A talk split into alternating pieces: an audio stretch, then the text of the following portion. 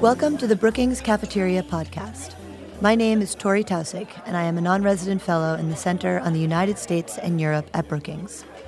This episode on the Brookings Cafeteria podcast is the fourth and final episode in a four part series titled Democracy and Disorder, a new project in the foreign policy program that looks at critical challenges to democratic states and institutions in a new era of great power competition and offers ideas for what to do about them.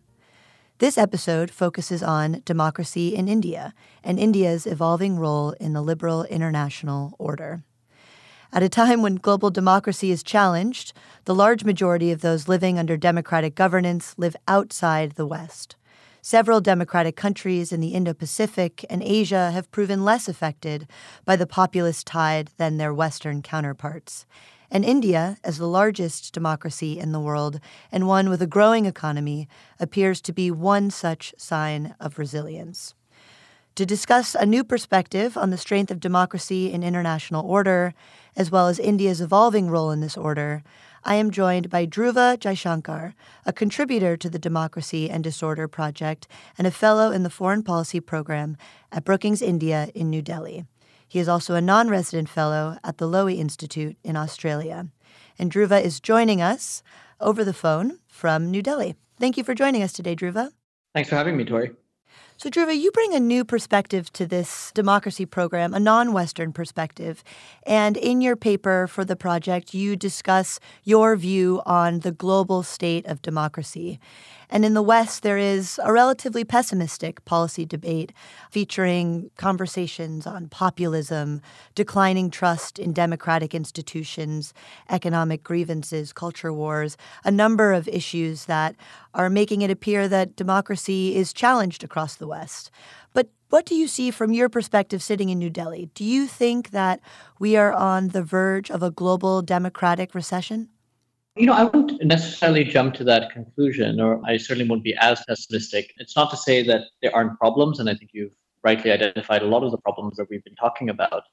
And many of those are shared not just in Western democracies, but around the world. But I think if you take a step back, there's a long history, if you will, of democracies predicting the decline of democracy. Mm-hmm. And before World War II, with the rise of fascism and communism, it goes back to the Cold War, and, and you see a lot of very pessimistic literature in the 50s through the 70s on democracy and, and the belief that it was maybe it wasn't the superior system to, to others. And I think you know maybe we're at a different moment today. It's not as if there aren't problems, and there are some very deep problems. But take a study done by Freedom House, and this is a, I think a very well respected study that measures the quantity and scale of, of democracy around the world. The numbers of countries that Freedom House defines as as free countries has remained relatively the same over the last 20 years, 44 to 47% roughly. The number of countries that Freedom House defines as not free has also been pretty consistent, 22 to 26%, and the numbers that are partly free, about 28 to 32%. So that doesn't necessarily indicate a precipitous decline in democracy.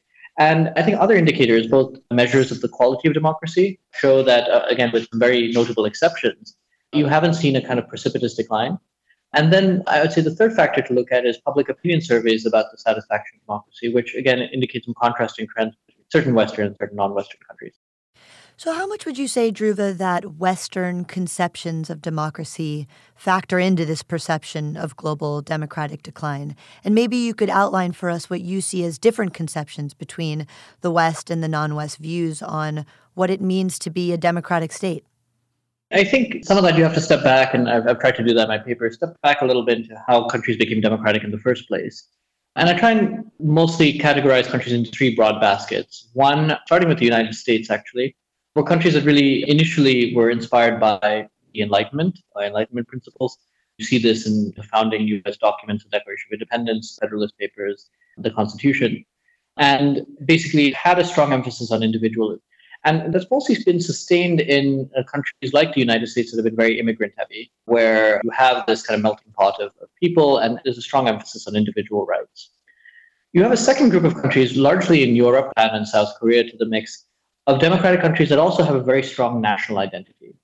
And there, in some ways, these became nation states around the same time, or they actually democratized after becoming nation states in some ways. And so you had relatively homogenous societies in all of these places which made it easier to, to focus on democratic rule. And I think one key feature is that's kind of central, I think, to some of the immigration debates that these countries are having. They tend to be much more anti-immigration than even the United States and, and say Canada and Australia. But the third group of countries, is in some ways, the most interesting, and these are countries that had to forge a democratic identity and democratic institutions in a much more pluralistic and multicultural setting. And this was really, in some ways, a consequence of decolonization that took place mostly after World War II. And India was at the forefront of this. So in 1947, India becomes independent. It's a large, multicultural, multi religious country. And very unusually, they decide to go with a democratic constitution. And it looks very different from, say, the US Constitution. It actually has carve outs for various minority groups. It tries to protect collective identity, not just individual rights. And in some ways, the Indian experience is not that unusual. If you look at most democratizing African countries or, or Asian countries, their setups look quite similar. And it leads to things like Lebanon, you can only be president, prime minister, or speaker of the legislature if you belong to a certain ethnic group. That's something that would be really foreign to a European or an uh, right. American you see carve outs on you know, who can for whom a mandatory military services is required, who has certain kind of special representation in the legislature or civil services. And you see that in countries like India and Bangladesh and Indonesia, in South Africa and Kenya, Nigeria. So this is the kind of phenomenon that I thought was useful to insert into debate because, again, these are democratic countries. In some ways, they're, they're all becoming more democratic mostly, but it looks very different from a classic European nation state or a country like the United States. And I think this is an excellent perspective. You know, the one that a further shortcoming in this debate on democracy worldwide is the inability at times to distinguish between, as you write for the project, different democratic architectures, and to note that not all democracies are cut from the same cloth. So, this is an important distinction as we look at the global state of democracy between Western, as you mentioned, kind of Enlightenment democracies and those coming more from a post colonial tradition. And to come back to this current moment, this current contested moment in international order, and a time when democracy itself is contested. You mentioned a number of differences between Western and non Western conceptions of democracy. Can you also walk us through what you see as some of the similar challenges that democratic states, either emerging or advanced, face at this moment in time? So I do think there are some, some very key areas of convergence, or at least similar experiences that are being faced. And I like to describe them as the four I's, which are identity, inequality, information, and interference. And let me unpack what I mean by each of these. I think on the identity question, there was this belief that came up that given the information environment, given greater democratization, that we'd also see the greater cosmopolitan, greater, more cosmopolitan societies emerge not just globally and, and internationally, but also within countries. That we'd become more tolerant, that we'd become we'd be more exposed to people that weren't like us. And I think one of the myths and one of the things that's been unexpected, and we've seen this become more pronounced in the last few years in different countries in different ways, is that identity remains very crucial to people's societies. And we see this in the anti-immigration debates in Europe. We see this in the continued rise of identity politics in India. Recently, Indonesia had a very crucial case where the governor of Jakarta, the largest city, was a minority Christian, was arrested and tried and jailed for blasphemy. And so, even a country that is otherwise, in many ways, a real success case for democracy, Indonesia, identity remains very strong. In inequality, I mean, well, what's actually key is not just simply actual inequality, but the perception of relative inequality between people. And that, of course, leads to greater frustration. And again, we're seeing this play out in different ways, particularly as economies change towards capital intensive and high productivity types of economies, where which leads to stagnant wage growth in the lower end of the spectrum. I think a third sh- shared challenge is the new information environment. And I think adjusting to how, particularly, the digital sphere is now affecting information flows, which are critical to how a, a good democracy should function, is a common concern. And I think the rise of political echo chambers, growing misinformation or fake news, the increased theatricality of politics is again a common feature in, in lots of places. In India, for example, you now have this phenomenon of opposition parties walking out of parliament. And this only started in the last one to two decades when parliamentary debates started becoming televised. So, in some ways, the irony is televising parliamentary debates has made India more democratic in some ways. People can actually see in real time what is being debated by their elected leaders. At the same time, it's actually undermine the functioning of Parliament because there's this tendency to fall back on theatrics. The last one uh, concern, I think, is interference. And that's part of the idea of open societies. All open societies are to various degrees open. We expect both to outside and internal debate, and whether it's financing, other mechanisms like that. And sometimes that's not necessarily reciprocated by non or less open societies. So I think one of the issues we're dealing with is, you know, we expect a certain kind of maybe interference is too strong a word sometimes, but influence by external actors. But you're at a disadvantage in terms of influencing them back. And we see this again at the US China competition, I think, is quite critical to that. So I think th- these are some common concerns identity, inequality, information, and interference that are shared to different degrees by all democracies.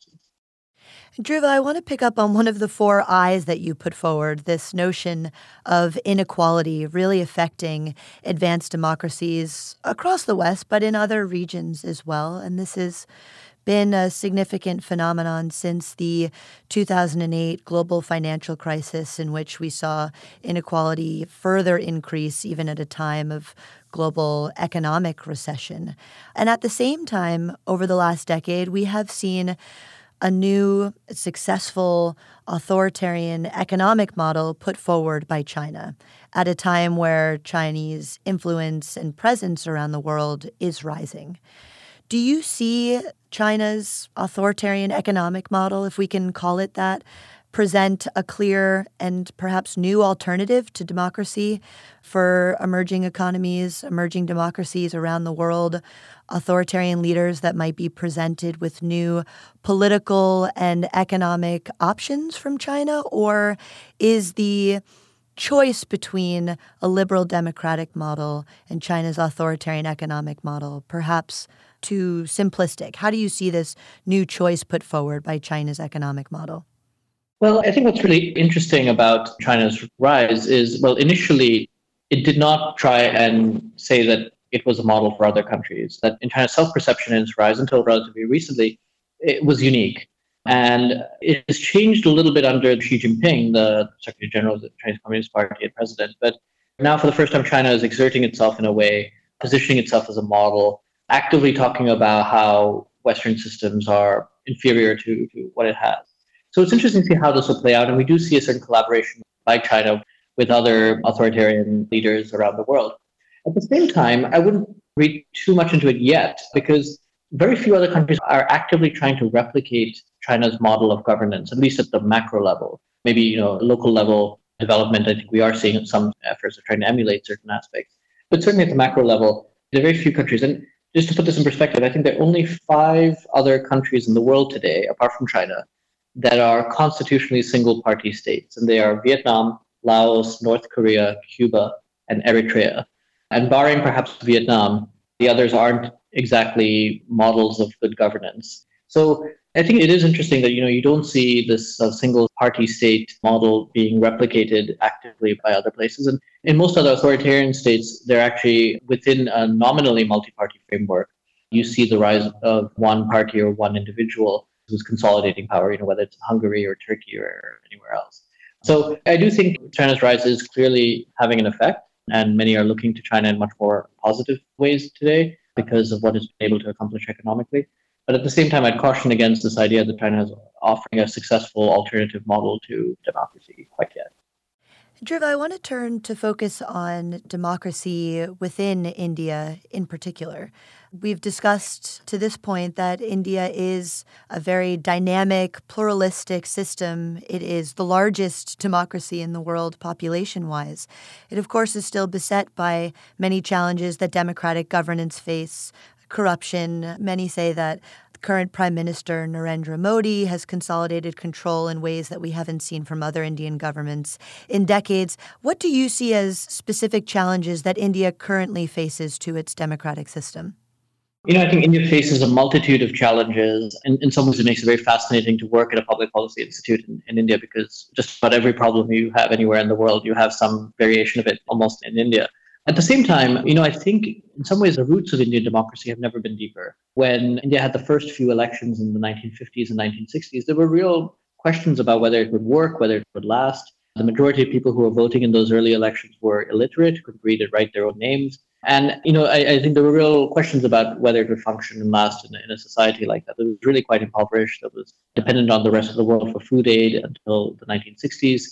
But, you know, I, I think if you look today, you know, China's rise has been incredibly impressive. There's no question about that. But again, India, using in a democratic framework, has been managing to grow at seven, and at times in the recent past, 8% a year for much of the last decade or two.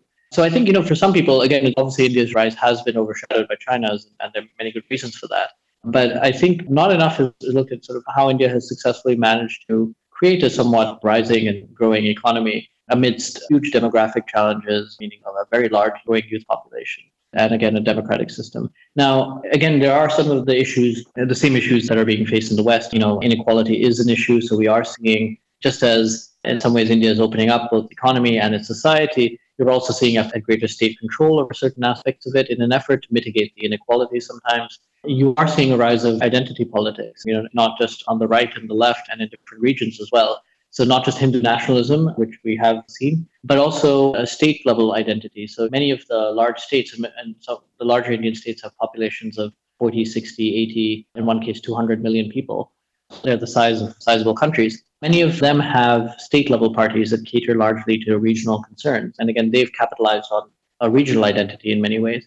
We have caste parties emerging as well, whose base is one, and in many cases, these are disadvantaged castes as well, who are politically organized. Uh, this happened particularly in the 90s.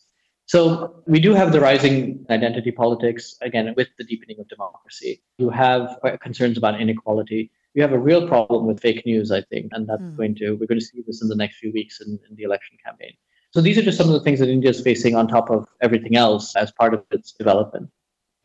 And Dhruva, one critical aspect of this democracy and disorder project that we've really tried to tease out from the policy briefs and the contributions in this project is to look at the intersection between challenges and opportunities within democratic systems and the role that such democratic states might play in international order. And India is no exception to this intersection and to this focus.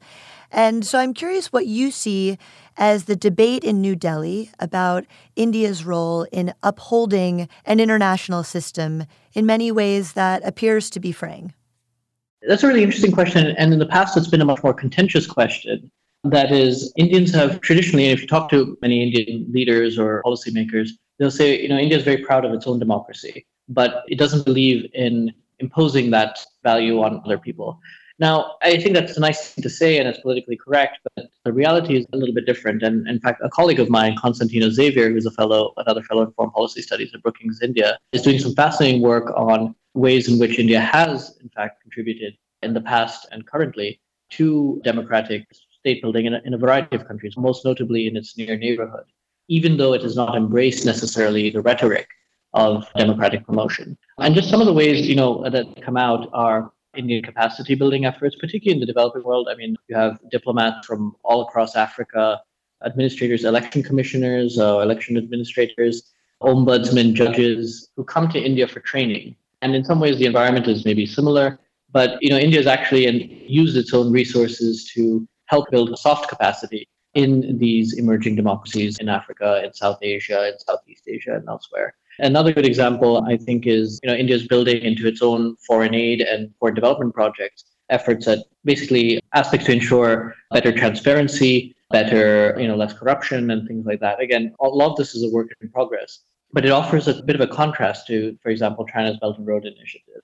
It takes into account things like local environmental concerns. So I think these are some of the efforts underway. Afghanistan, I think, is a great example. I mean, Afghanistan's running through a lot of challenges, and I think we'll see the situation deteriorate maybe a little bit in the next year or two. But at the same time, over the last 15, 20 years, India has quietly built the parliament building in Kabul. It has provided training for civil servants and military officers and election commissioners as well. It's, you know, students. So, and also provided other sort of hard infrastructure related to the state. So it's a case where it doesn't get a lot of press, but I think India is contributing in these various ways. And I'm not sure that's always recognized. And India is certainly not alone. Prior to the economic slowdown, Brazil was very active in Africa, including in Western Africa, for doing similar things in terms of providing assistance and uh, development. And then take efforts like in Indonesia, there's something called the Bali Democracy Forum set up by the previous president, which is the kind of thing that you think should be celebrated and supported by the West, which is, you know, again, a forum for democratic cooperation. These are just some examples, I think, of non Western democracies taking a more active role in supporting, bolstering, promoting democracy, both at home and, and overseas, that I think would benefit from support from more established and developed Western countries. A similar point, which is your issue on other things that can be done in collaboration. I think, again, there's a lot that can be done in terms of lessons learned. And in fact, just in the next few days, there are going to be some discussions here in Delhi about how India can harden its system, including its political system, from the prospect of foreign interference, knowing that this has been a concern in the past in recent elections in Europe and the United States. Just to pick up on that last point, this notion of kind of foreign interference in India's upcoming elections, where has India typically seen such kinds of interference emerge from when it when it comes to its national elections?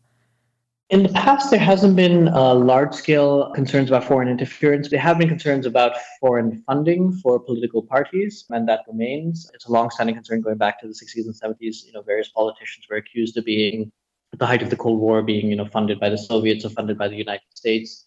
So I think that kind of foreign interference has always been, there have been concerns about. To date, India has been relatively insulated from some of the foreign interference concerns that we've seen in countries like France and, of course, the US. And it may be for a few curious reasons. I think one is there's specific concerns about Russia and in, in many of uh, Western countries. And for political reasons and otherwise, Russia doesn't have the same interest in interfering in Indian politics. You would think there would be more concern about China and Pakistan, particularly, which are two adversarial relationships that India has had. But again, for a few unusual reasons, I think India has been somewhat immune. And that's due to a few things. One is the sort of hardening of its electoral mechanisms. So, for example, Indian electronic voting machines are offline, which helps in preventing tampering. There are systems in place to ensure that now that electronic votes can be recounted and that the prospect of interference is minimized. So the hardening of the mechanics of the elections, uh, I think, has helped. Uh, real credit is due to the Election Commission of India for that. But other things, you know, you don't really have. It's very hard for foreign entities of any kind, any country, to fund media organizations or educational organizations in India, and that those have often been vessels of influence. So again, for a variety of very unusual reasons, I think India has been relatively immune to date. That doesn't mean that it'll remain immune forever.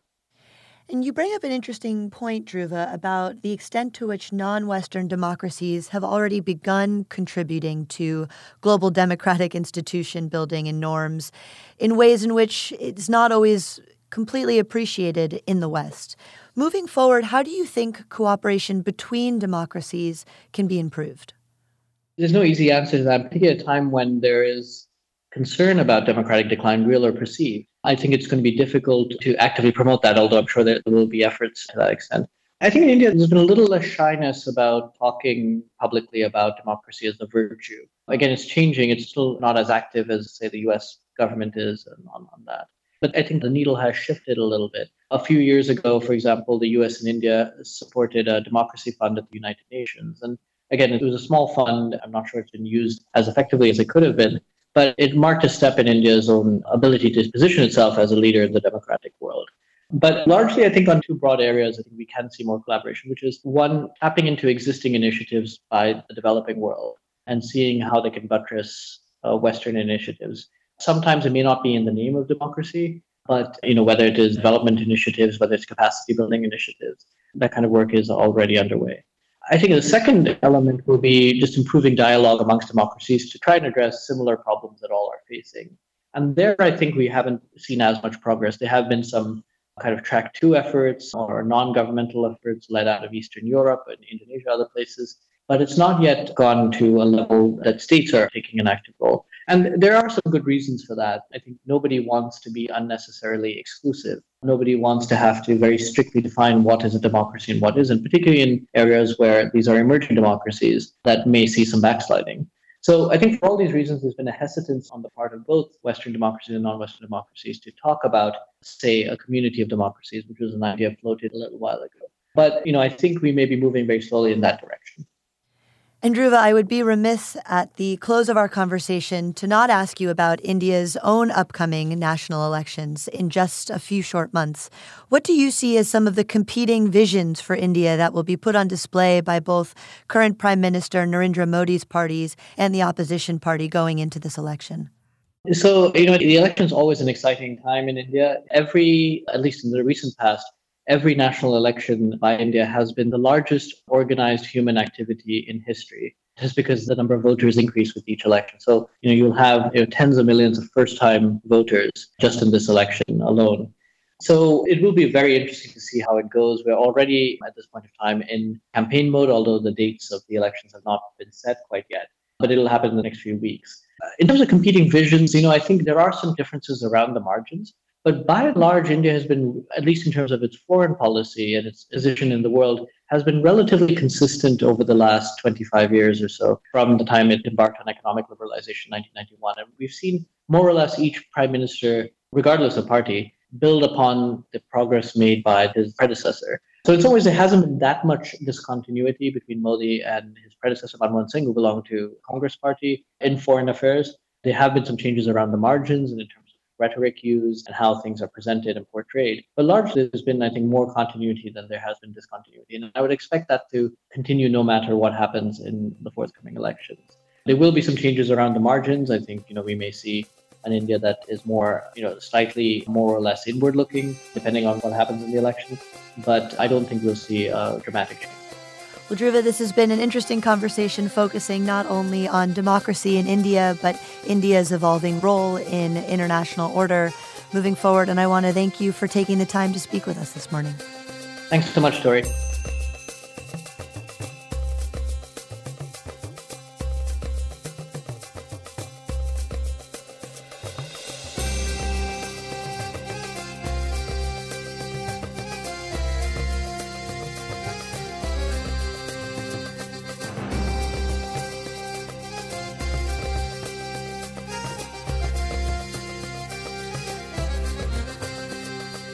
You can find out more about the Democracy and Disorder Project at brookings.edu slash democracy and disorder.